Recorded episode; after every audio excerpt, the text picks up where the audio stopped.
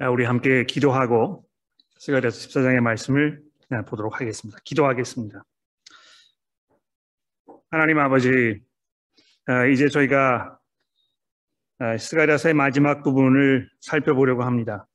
주께서 침묵하지 아니하시고 우리에게 말씀으로 찾아오시며 또 천지를 진동하셨던 그 하나님의 말씀이 오늘 이 시간에 저희들의 마음을 진동케 하여 주옵소서. 저희들의 마음을 녹여주시고 또 강건하게 하셔서 주의 백성답게 하나님을 소망하며 살 수 있도록 우리를 가르쳐 주시고 인도하여 주옵소서. 예수 그리스도의 이름으로 간절히 기도합니다. 아멘. 자, 스갈에서 마지막인 14장의 말씀을 통해서 우리에게 하시려는 하나님의 말씀을 들어보도록 하겠습니다. 지난 11주 동안 이 스갈에서의 말씀을 통해서 하나님의 백성, 아, 그 택하시고 또 부르셨던 자기의 소유로 삼으신 그 백성을 향한 하나님의 그 열정에 대하여 우리가 살펴보았습니다. 아, 얼마나 그 백성을 하나님께서 귀하게 여기시고 굽어 살피시며 또 보호하시고 인도하시고 마치 자신의 그 눈동자처럼 이렇게 지키시겠다고 아주 강력하게 선언하셨던 것을 우리가 살펴보았습니다. 아, 근데 이제 스가랴서의 이러한 약속들을 우리가 생각해 보면 아, 사실 우리의 마음이 약간 혼란스러워지기도 합니다. 아, 당신의 백성을 지키고 보살피시겠다고 하나님께서 약속을 하셨습니다만 이 삶 속에는 하나님의 하신 약속을 아, 약속이 과연 믿을 만한 약속인가 이렇게 생각이 들게 하는 그런 상황들이 종종 벌어지기 때문입니다. 왜 하나님께서 약속하신 대로 어, 우리의 삶은 풍요롭고 안정되며 늘 승리와 감사의 찬송의 제목만이 흘러넘치는 그런 어떤 이 영적인 짜릿함 이런 것들로 가득 채워져 있지 않, 않는가? 왜 예수를 믿지만 나의 삶이 나아지거나 형편이 좀 풀어지기는 지지 아니하고 계속해서 우리의 삶 속에 염려와 불안과 갈등과 한숨이 연속으로 있어야 하는가? 아, 이런 고민이 되는 것입니다. 그래서 예수께서 분명히 나의 구주이시라고 고백을 하고 우리가 거듭난 삶을 시작을 하였습니다만 아, 우리가 살고 있는 이 시대가 여러분과 저를 그냥 아, 평탄하게 살도록 내버려 두지 않습니다. 끊임없이 우리의 삶을 이 근본부터 이 휘, 뒤, 뒤 흔들어 가지고 마치 이 뿌리를 뽑아버릴 것 같은 그런 기세로 쉴 새 없이 우리에게 몰려오는 이 성난 파도에 아, 이 파도처럼 느껴질 때가 한두 번이 아닌 것입니다. 그러니까 여러분, 이 그리스도인의 관점에서 아, 이 질문을 한번 생각해 보십시오.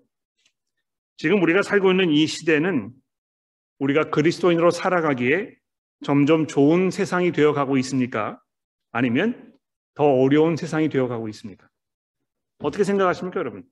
우리가 그리스도인으로 이 땅에서 점점 점점 더 아, 이 믿음을 지키며 살기 쉬운 적절한 그런 곳이 되어가고 있습니까?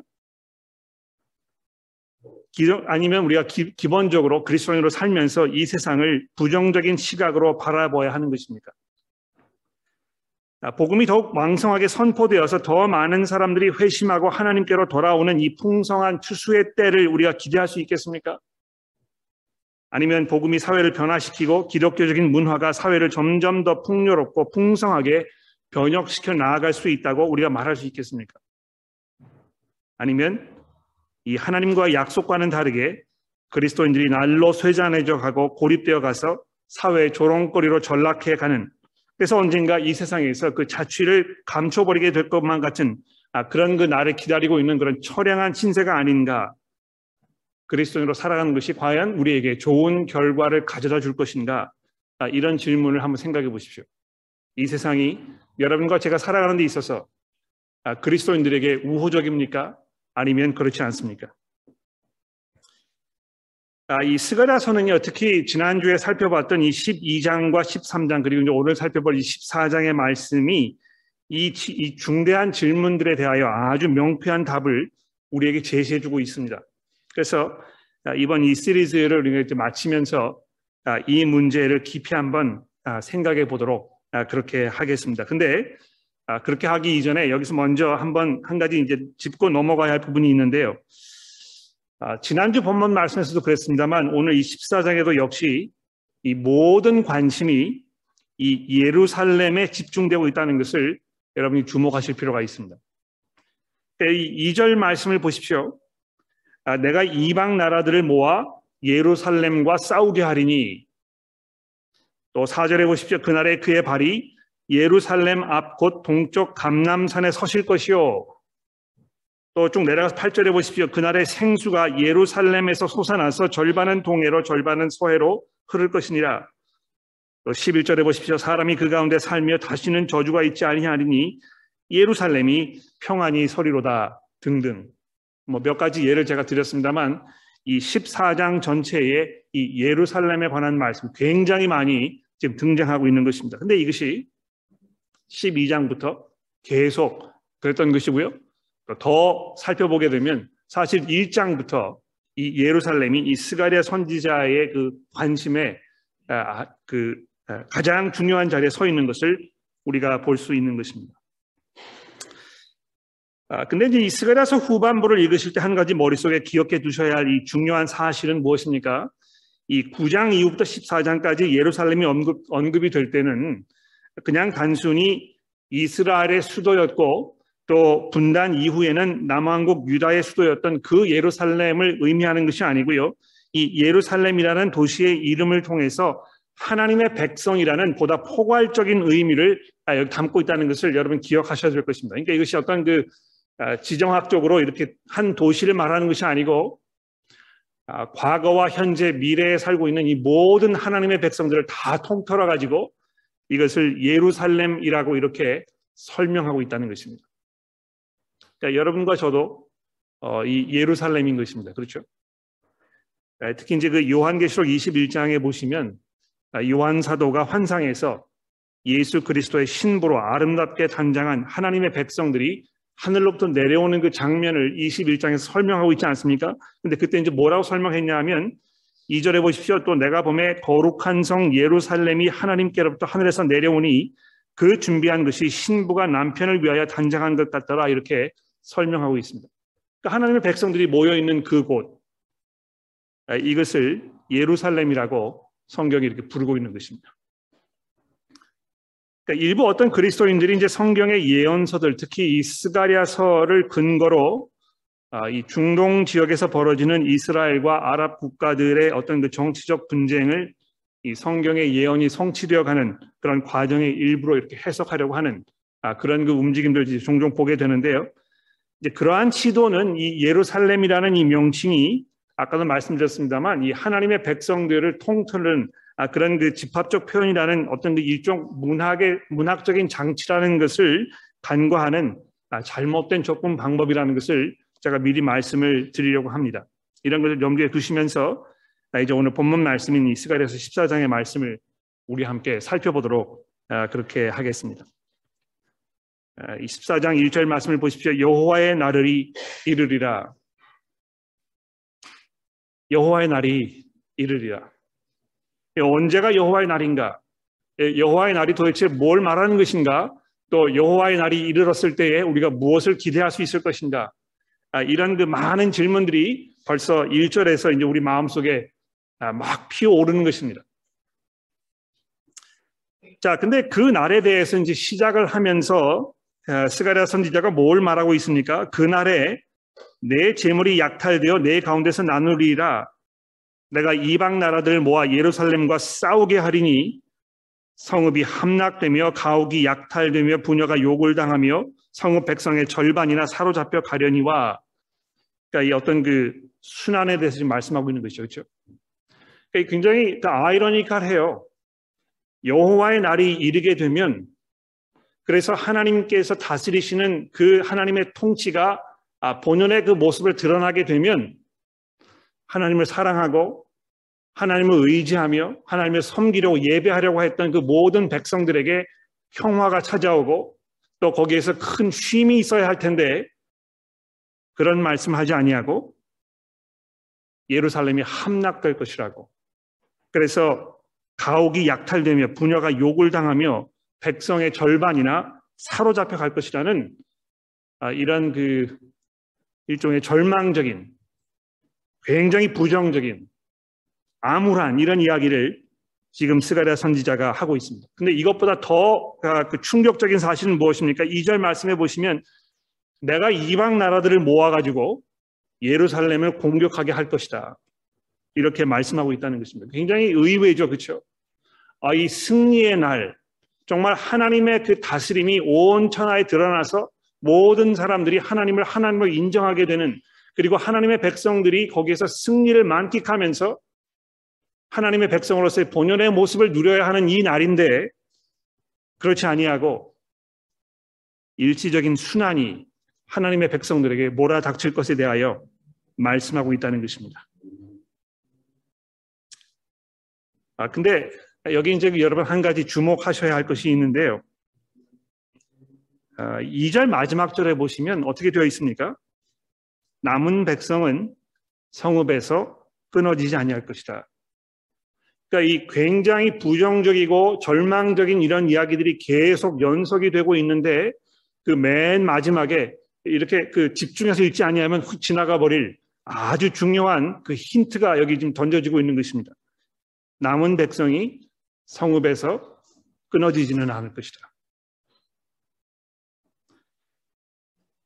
아, 바벨론에 의해서 예루살렘이 무너졌을 때두 아, 번의 어떤 그, 아, 그 끔찍한 사건이 있었습니다. 그렇죠?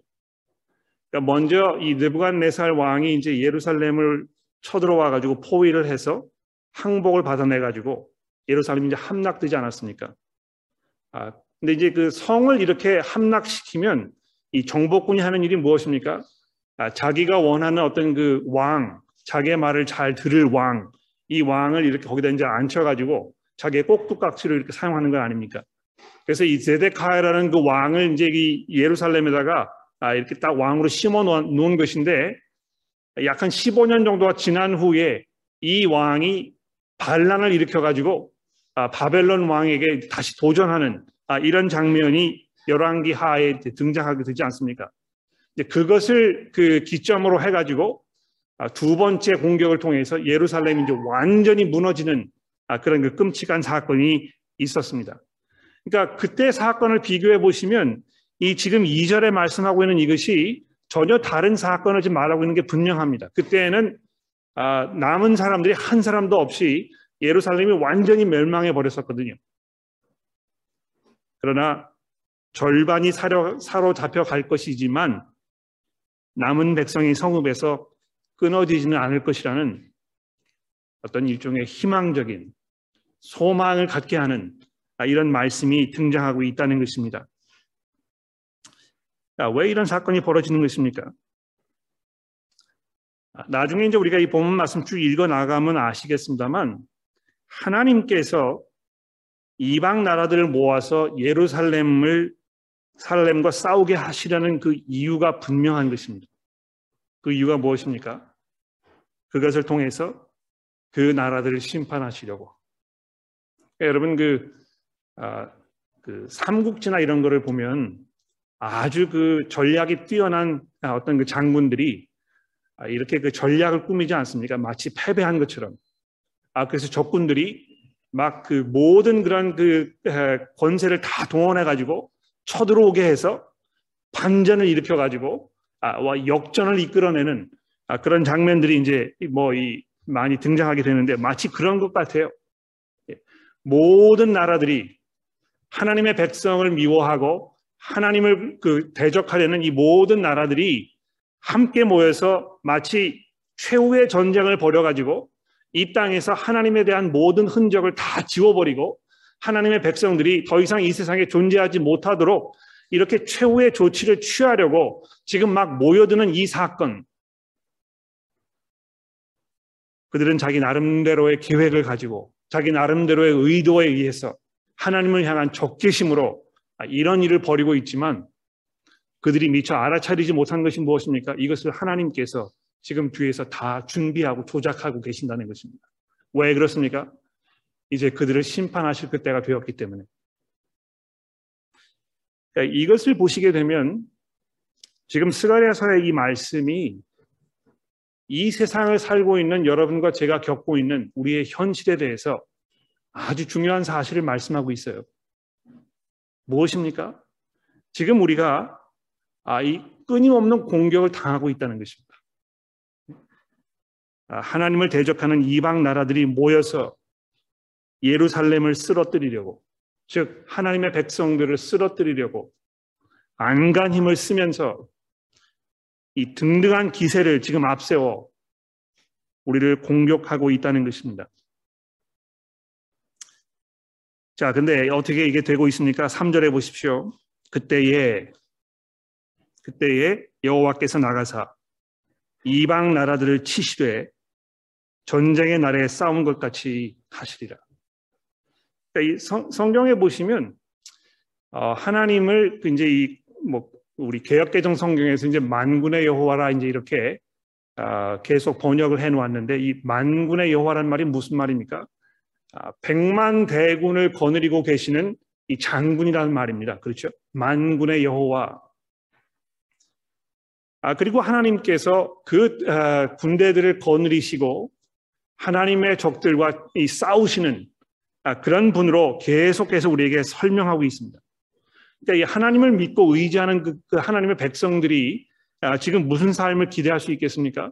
하나님께서 싸우시는 그 전쟁에 참여해야 하는 아, 그런 그 상황이라는 것입니다. 그래서 이 3절 말씀도 아, 용사이신 여호와께서 그 예루살렘을 구원하시기 위하여 직접 아, 진두 지휘하시는 이런 장면에 대해서 지금 우리에게 설명하고 있는데 이 4절의 말씀 좀 주목해 보십시오. 이제 이 말씀이 굉장히 중요한 말씀인데요. 그날에 그의 발이 예루살렘 앞 곧 동쪽 감남산에 서실 것이요 감남산은 그 한가운데가 동서로 갈라져서 매우 큰 골짜기가 되어 산 절반은 북으로 절반은 남으로 옮기고 그 산 골짜기는 아셀까지 이르지라. 그러니까 이건 이제 이렇게 읽으시면 이게 도대체 무슨 말인가? 예, 이게 지금 나의 신앙생활과 무슨 상관이 있는가? 아, 이런 질문을 하실 것 같아요. 저도 고민을 많이 했습니다. 아, 근데 한 가지 굉장히 중요한 그 힌트가 있습니다. 여러분 그 열왕기상 아, 지금 뭐 찾아보지 않으셔도 되겠습니다. 나중에 적어두셨다가 집에 가서 한번 확인해 보십시오. 열왕기상 11장 6절과 7절 말씀해 보시면 아, 지금 여기 그 4절에 등장하고 있는 예루살렘 앞 곧 동쪽 산 여기에 대한 그 언급이 되어 있습니다. 굉장히 재밌는 것은 이 지역이 솔로몬 왕이 아, 타락해 가지고 많은 이방 여인들과 결혼해서 이스라엘에다가 이제 우방 그 우상을 막 이렇게 들여오지 않았습니까? 그랬는데 이 모압의 우상을 만들기 위해서 예루살렘 앞 산에 산당을 지었다는 것입니다. 이게 얼마나 어처구니 없는 상황인지 생각해 보세요. 지금 예루살렘에 이 온 세상의 유일하신 하나님이신 하나님의 그 성전을 자기 손으로 지어 놓고 그 예루살렘 건너편에 있는 이 그 감남산 거기에다가 우상을 섬기기 위해서 산당을 지어 놨다는 것입니다. 근데 이 사절에 말씀하고 있는 그날에 그의 발이 예루살렘 앞 곧 동쪽 감남산에 서실 것이요 하는 이것이 뭘 말하는 것이겠습니까? 또 그 감남산이 왜 가운데가 갈라져서 동서로 갈라져 매우 큰 골짜기가 되며 절반은 남으로 절반은 북으로 이 갈라져 버리는 이런 상황이 좀 벌어지겠습니까? 맞습니다. 여러분 짐작하신 대로 하나님의 심판이 이 우상 숭배하는 이 상황에 지금 장렬하고 있는 것입니다. 그렇죠? 그냥 내버려 두지 아니하시고 하나님께서 이 그 이방 사람들을 치시기 이전에 먼저 이 이스라엘 백성들 가운데 임하였던 이 우상 숭배를 다 제거해 버리시는 이런 상황에 대하여 말씀하고 있다는 것입니다. 그러므로 어, 이 4절 마지막 절에 보시면 나의 하나님 여호와께서 곧 임하실 것이요 모든 거룩한 자들이 주와 함께 할 것이라고 선언하고 있습니다. 자, 근데 여기서 이제 그 중대한 질문은 언제 우리가, 우리가 아, 이 장면을 보게 될 것인가? 또 언제 하나님께서 지금 직접 아, 이방 나라들을 치시기 위하여 언제 이 감남산에 발을 올려 놓으실 것인가? 이 질문을 하지 않겠습니까? 아, 결론부터 말씀드리면 이미 그 사건이 아, 십자가를 통해서 완성되었다는 것입니다. 아, 여러분과 저는 이 십자가의 승리와 예수님의 재림, 이 중간 시대를 지금 살고 있는 것입니다. 아, 신약 성경 우리가 잘 읽어보시게 되면 이 예수 그리스도의 이 십자가 사건에 대해서 이야기하면서 계속해서 우리가 뭘 말씀해 주고 있습니까?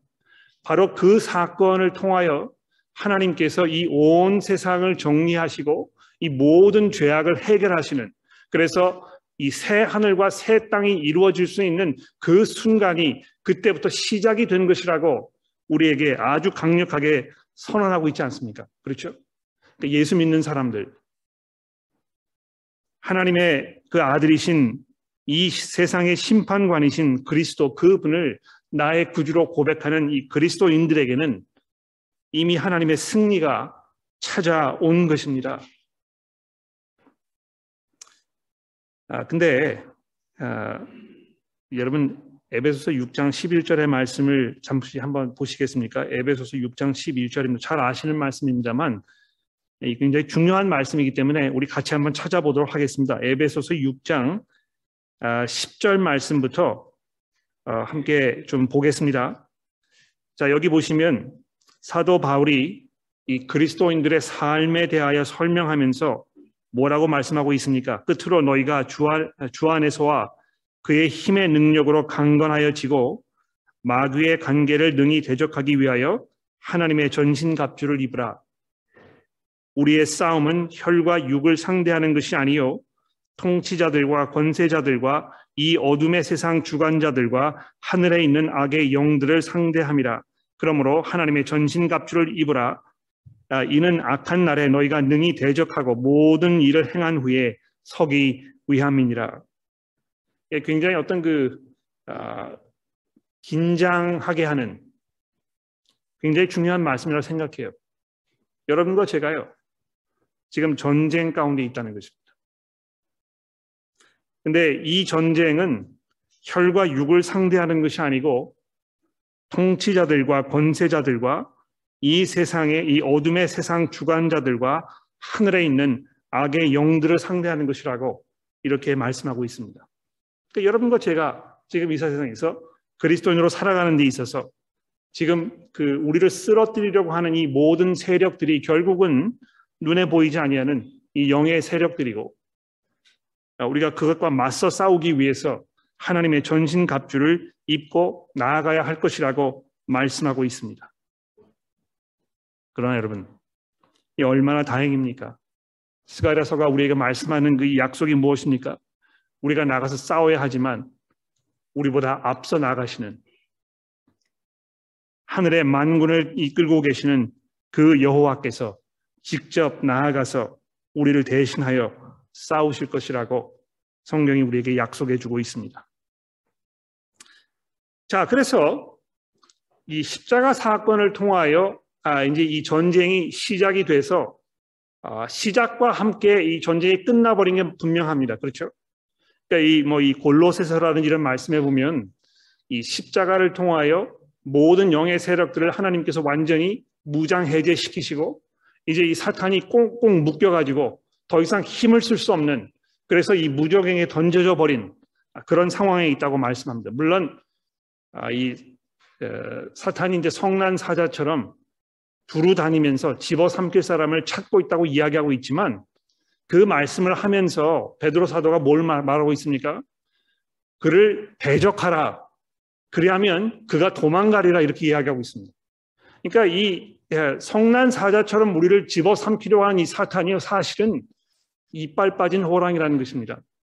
그러니까 겉으로 보기에는요 굉장히 위협스럽고 아, 우리를 막 쓰러뜨릴 것 같은 그런 엄청난 파괴력을 가지고 있는 존재처럼 다가올 수 있습니다만 우리가 복음의 능력으로 하나님의 은혜 가운데에서 아, 든든하게 이 그리스도를 고백하는 그런 삶으로 아, 우리의 삶을 살아갔을 때에 이 사탄의 힘이 여러분과 저를 흔들어 놓지 못한다는 이런 분명한 신약 성경의 말씀이 우리를 아, 격려하고 있는 것입니다. 그래서 아, 이미 이 십자가 사건을 통하여 여러분과 저에게 이 새로운 하늘과 새 땅이 시작되는 그 새 시대의 출발을 아, 우리에게 알려주었습니다만 동시에 이 스가랴서 14장 말씀 나머지 부분 보시게 되면 아직도 우리가 기대할 수 있는 우리가 기다려야 할 소망할 수 있는 이런 것들이 우리를 기다리고 있다고 말씀합니다. 6절 말씀해 보십시오. 아, 그날에는 빛이 없겠고 광명한 것들이 떠날 것이라 여호와께서 아시는 한 날이 있으리니 낮도 아니요 밤도 아니라 어두워 갈 때에 빛이 있으리로다. 여러분 이거 한번 생각해 보세요.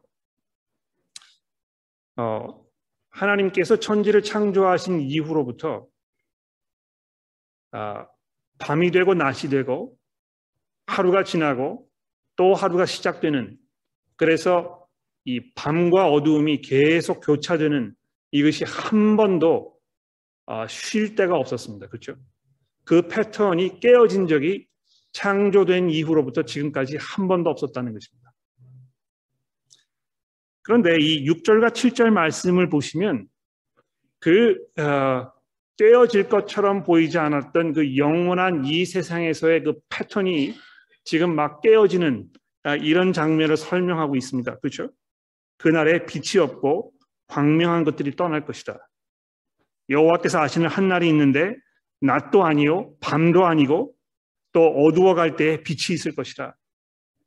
이 마치 아, 새로운 시대가 시작되는 것 같은 마치 하나님께서 지금까지 있었던 모든 것들을 다 없애버리시고 새로운 것을 시작하시려고 하는 이런 장면을 설명하고 있는 것입니다. 기대되시죠? 예. 아, 도대체 뭐 세상이 바뀌겠어? 도대체 여기 우리가 무슨 뭐 소망할 게 있겠어? 아, 이런 그 회의적인 마음을 가지고 계신 분들 계시다면 이 6절과 7절에서 하나님께서 약속하시는 이 장면을 생각해 보십시오. 천지가 개벽되는 그래서 더 이상 낮과 밤이 지금 우리가 생각하는 것처럼 이렇게 구별되지 아니하는 여러분 특히 그 이사야서 60장에 보시면은요. 이사야 선지자가 이제 그 먼 앞날을 받아 바라보면서 무엇에 대하여 약속했습니까? 여호와께서 오시는 그 날이 되게 되면 바로 여호와께서 아, 우리의 영원한 빛이 되실 것이다. 더 이상 여기에 이제 어둠이 없을 것이다. 여러분 뭐 그 교회 제가 어젯밤에 여기 와가지고 이제 불을 이렇게 켜봤는데요. 아, 낮에도 지금 굉장히 환하죠, 그렇죠? 시간이 되시면 언제 밤에 한번 와보세요. 아, 얼마나 좋은지 몰라요. 정신이 번쩍 나는 것입니다. 아, 이럴 때가 있었나 생각이 드는 것 같아요. 정말 천지개벽이 아마 이런 게 아닐까 하는 그런 생각을 제가 어제 했었습니다. 근데 왜 빛이 좋은 것입니까? 예, 어둠은 항상 이 그 우리가 경험하는 대로 불안함과 또 감추임과 또 아, 그 비도덕적인 그런 삶 이런 것들을 대표하는 것입니다. 그렇죠? 그러나 아, 빛 가운데 있을 때에 모든 것이 드러나고 그래서 감출 것이 없는 그래서 정의가 실현되고 하나님의 그 사랑이 충만하게 넘쳐나는 이런 장면이 되게 될 것인데요. 어두워 갈 때에 빛이 있을 것이라는 이 하나님의 이 장엄하고 또 찬란한 훌륭한 이러한 약속을 여러분 한번 생각해 보십시오. 더 이상 우리의 삶 가운데 어둠이 존재하지 않는 놀라운 시대가 있을 것이라고 하나님이 약속하고 계시는 것입니다. 뿐만 아닙니다. 8절 이하의 말씀을 보십시오. 그날의 생수가 예루살렘에서 솟아나서 절반은 동해로 절반은 서해로 흐를 것이라 여름에도 겨울에도 그러할 것이라 온 땅이 아라바 같이 되어 게바에서 예루살렘 남쪽 림몬까지 이를 것이며 예루살렘이 높이 들려 그 본처에 있으리니 벤야민 문에서부터 천문 자리와 성 모퉁이 문까지 또 하늘 하나의 망태부터 왕의 포도주 짜는 곳까지라 사람이 그 가운데 살며 다시는 저주가 있지 아니하리니 예루살렘이 평안히 서리로다. 여러분 이거 한번 생각해 보세요. 그, 아, 그 지리 지리학적으로 보시게 되면 예루살렘이 이렇게 이제 그 있고요. 그 주변으로 뭐 기드론 발리 이렇게 해가지고 아, 산들이 이렇게 주변에 있지 않았습니까? 골짜기가 있었고 그랬는데요. 아, 이 말씀에 의하면 10절에 아, 보시면 온 땅이 아라바 같이 되되 이게 아라바는 게 평지를 말하는 것입니다. 그렇죠? 아, 온 땅이 평지 같이 돼서 게바에서부터 남쪽 림몬까지 이를 것이라 이제 이 게바로부터 림몬이라는 것은 이 유다의 온 땅을 말하는 것입니다. 근데 그 유다의 온 땅이 완전히 평평하게 되고요. 평평하게 됐을 뿐만이 아니고 더 중요한 것은 거기에서 그 중간에 이 예루살렘이 하늘로 높이 솟아 올라쳐 가지고 모든 곳에서 바라보아도 이것이 예루살렘이라는 것을 아주 분명하게 알 수 있는 이런 그 놀라운 변화가 일어날 것이라고 말씀하고 있다는 것입니다. 그래서 거기에서 사람이 살며 다시는 저주가 있지 아니하리니 예루살렘이 평안히 설 것이다. 아, 인류의 문명을 우리가 돌아보면 그 어떠한 도시도 영원히 남아있지 않았습니다. 한번 생각해 보세요. 예? 아, 쓰러지지 아니하고 인류의 그 장구한 역사를 통해서 지금까지 그 모습을 유지해온 그런 도시가 있었습니까? 없습니다. 한 곳도 없습니다. 언젠가 우리가 살고 있는 이 시드니라는 이 도시, 이 도시도 멸망하게 될 것입니다. 뭐 얼마나 시간이 지날지 모르지만 먼 훗날 고고학자들이 이, 이 유적을 파면서 아 여기 사람들이 이렇게 살았었구나 그런 날이 올 것 같아요. 그러나 예루살렘은 즉 하나님의 백성들은 멸망하지 아니하고 사라져 버리지 아니하고 영원히 하나님의 그 은혜 가운데에서 높이 들려 그 찬란한 빛을 온 세상에 비추게 될 것이라고 우리에게 말씀해 주고 있습니다. 마지막 결론을 하나 말씀드리려고 하는데요. 여러분 그 16절에 보시면 어, 지금까지 말씀드렸던 것보다 더 놀라운 사실 한 가지가 약속되고 있습니다. 16절에 보십시오. 예루살렘을 치러 왔던 이방 나라들 중에 남은 자가 해마다 올라와서 그 왕 만군의 여호와께 경배하며 초막절을 지킬 것이니라.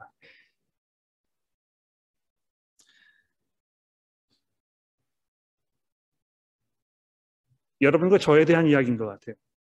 그렇죠? 우리가 하나님의 약속 안에 있지 않았었습니다. 아, 우리는 그 부르심을 받은 하나님의 백성들은 아니었습니다. 하나님께서 이스라엘 백성들과 계약을 맺으시고 그들을 하나님의 특별한 자녀들로 부르셨잖아요. 그런데 그 아, 은혜 가운데 우리가 있지 아니하고 우리는 이방인으로서 그 밖에 있었던 것입니다. 하나님의 은혜를 우리가 누릴 만한 아무런 근거가 없었고요. 우리는 그저 하나님을 대적하면서 그냥 우리 마음대로 살도록 내버려 두셨으면 우리는 이방신을 섬기면서 하나님이 아닌 것을 하나님으로 착각하면서 그저 우리가 만들어낸 신을 섬기면서 우리의 욕심대로, 우리의 정욕대로 우리의 삶을 살았을 것입니다. 그러나 은혜가 풍성하신 하나님께서 여러분과 저를 거듭나게 하셔서 우리의 이 어리석음과 우리의 오만함과 우리의 이 영적 무지함으로부터 깨어나게 하셔서 하나님을 하나님으로 바라보게 하는 바로 그 분께서 이 세상에 유일하신 하나님이시며 이 온 세상을 창조하신 분이라는 것을 우리가 믿음으로 고백하고 그분께서 그의 아들 예수 그리스도를 이 땅에 보내셔서 우리로 하나님과 화해하도록 하셨다는 이 놀라운 복음을 우리가 믿음으로 받아들일 수 있도록 이렇게 바꾸신 것입니다. 그러니까 여러분, 여러분 이제 저 여러분과 제가 반란군에서 하나님의 연합군으로 이제 옮긴 것 아닙니까? 그렇죠? 우리가 이 자리에 이렇게 함께 모여서 하나님의 말씀을 듣고 또 하나님의 백성으로 서로 격려하며 우리의 삶을 사한 제사로 하나님께 드리겠다는 우리의 이러한 고백이 뭐 어떤 면에서는 그게 당연하고 또 뭐 그럴 수 있겠지 이렇게 대수롭지 않게 넘어갈 수 있을지 모르겠습니다만 이 스가랴서의 말씀을 우리가 비추어서 우리의 삶을 생각해 보았을 때 이것이 얼마나 놀라운 반절인가 이것이 얼마나 놀라운 하나님의 은혜인가 이런 것을 우리가 돌아보게 되는 것입니다. 이 하나님의 은혜가 아니었다면 우리는 하나님을 섬기기는 커녕 계속해서 하나님을 반역하며 결국에는 하나님의 심판을 받아 마땅한 그러한 지경에 있었던 자들일 것이었습니다. 여기 그 여호와를 경배하며 초막절을 지킬 것이라 이렇게 되어 있는데요. 이제 그 뭐 17절 이하에도 보시면 이 초막절에 대해서 이제 계속 언급하고 있는데 이 초막절이라는 게 굉장히 중요한 것 같아요. 초막절이라는 것은 1년 농사를 짓고 맨 마지막에 추수를 다 해가지고 모든 곡식들이 이제 풍성하게 모아진 이후에 감사함으로 드리는 어떤 그 일종의 추수 감사절과 같은 아, 그러한 그 절기였습니다. 그렇죠? 아, 근데 이방 사람들이 함께 이, 이 추수 감사하는 그 자리에 하나님을 경배하기 위하여 모여 있다는 아, 이 말씀이 굉장히 의미가 있는 것 같아요. 그렇죠? 예수께서도 그렇게 말씀하셨잖아요. 아, 곡식이 무르이어서 추수할 때가 되었다고. 이 추수할 사람들을 하나님께서 보내달라고 저희가 기도하라고 말씀하지 않았습니까? 그러니까 얼마나 이 온 세상에 이 하나님의 복음이 선포되어 아, 그리스도께 돌아서기를 기다리고 있는 사람들이 있다는 것이죠. 여러분과 제가 아, 이 세상에서 남은 시간 동안 뭘 해야 되겠습니까? 그리스도를 증거하고 여러분과 저처럼 더 이상 하나님을 대적하는 삶을 그만두고 예루살렘에 모여서 만왕의 왕이신 여호와께 경배하며 이 초막절의 이 절기에 모두 참여해야 되지 않겠습니까? 그리고 마지막으로 20절 말씀해 보십시오. 그날의 말방울에까지 여호와께 성결이라 기록될 것이라 굉장히 재밌는 말씀인 것 같아요. 여러분 이 여호와께 성결이라 하는 이 말은 기억나시죠? 대제사장이 쓰고 있던 이 머리 관 위에다가 적어놓던 그 문구입니다. 그렇죠? 아 근데 그 문구를 말방울에까지 즉 예루살렘이라는 그 어, 도시 안에 있는 여러 뭐 물건들, 사람들 얼마나 많이 있었겠습니까? 그런데 보잘 것 없는 하찮 것 없는 말방울 거기에까지 이 여호와의 성결이라는 이 문구가 기록될 것이라는 이 말씀은 뭘 말하는 것이겠습니까? 이 온 하나님의 백성이 온전하게 완전하게 부족함 없이 완벽한 성결을 이루는 그 놀라운 변화가 일어날 것에 대해서 우리에게 약속하고 있다는 것입니다. 어, 지금의 제 삶을 돌아보아도 그렇고 아마 여러분도 그러실 것입니다. 우리는 완벽하지 아니하고 우리가 아직도 죄 가운데 살고 있고 죄와 싸워야 하고 때로 넘어지며 또 우리 가운데 실망과 눈물이 끊이지 않습니다. 우리가 그저 우리의 힘으로만 이 세상을 살아가고 있으면 분명히 우리는 넘어지고 실패할 것입니다. 그러나 여호와의 날이 완성되게 될 때, 즉 그리스도께서 이 땅에 다시 재림하여 하나님의 나라가 이 땅에 온전하게 완성되는 그 날, 여러분과 저는 완전한 성결의 모습으로 더 이상 죄에 얼매이지 아니하는 하나님의 그 거룩한 모습으로 거듭나게 될 것입니다. 우리가 그날을 소망하며 그날을 기다리면서 감사와 기쁨으로 찬송으로 소망으로 믿음과 사랑으로 우리 매일매일의 삶을 살아가게 되기를 간절히 기도합니다. 기도하겠습니다.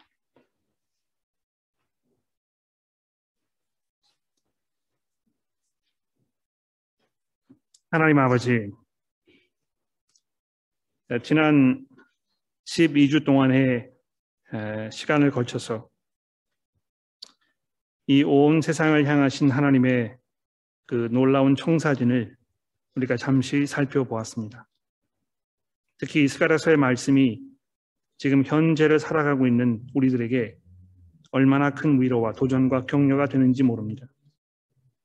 하나님 저희가 이 세상을 하나님의 관점으로 바라보게 하시고 우리가 겪고 있는 삶의 여러 어려운 점들과 또 도전되는 부분들을 주의 말씀의 시각으로 바라볼 수 있도록 도와주옵소서.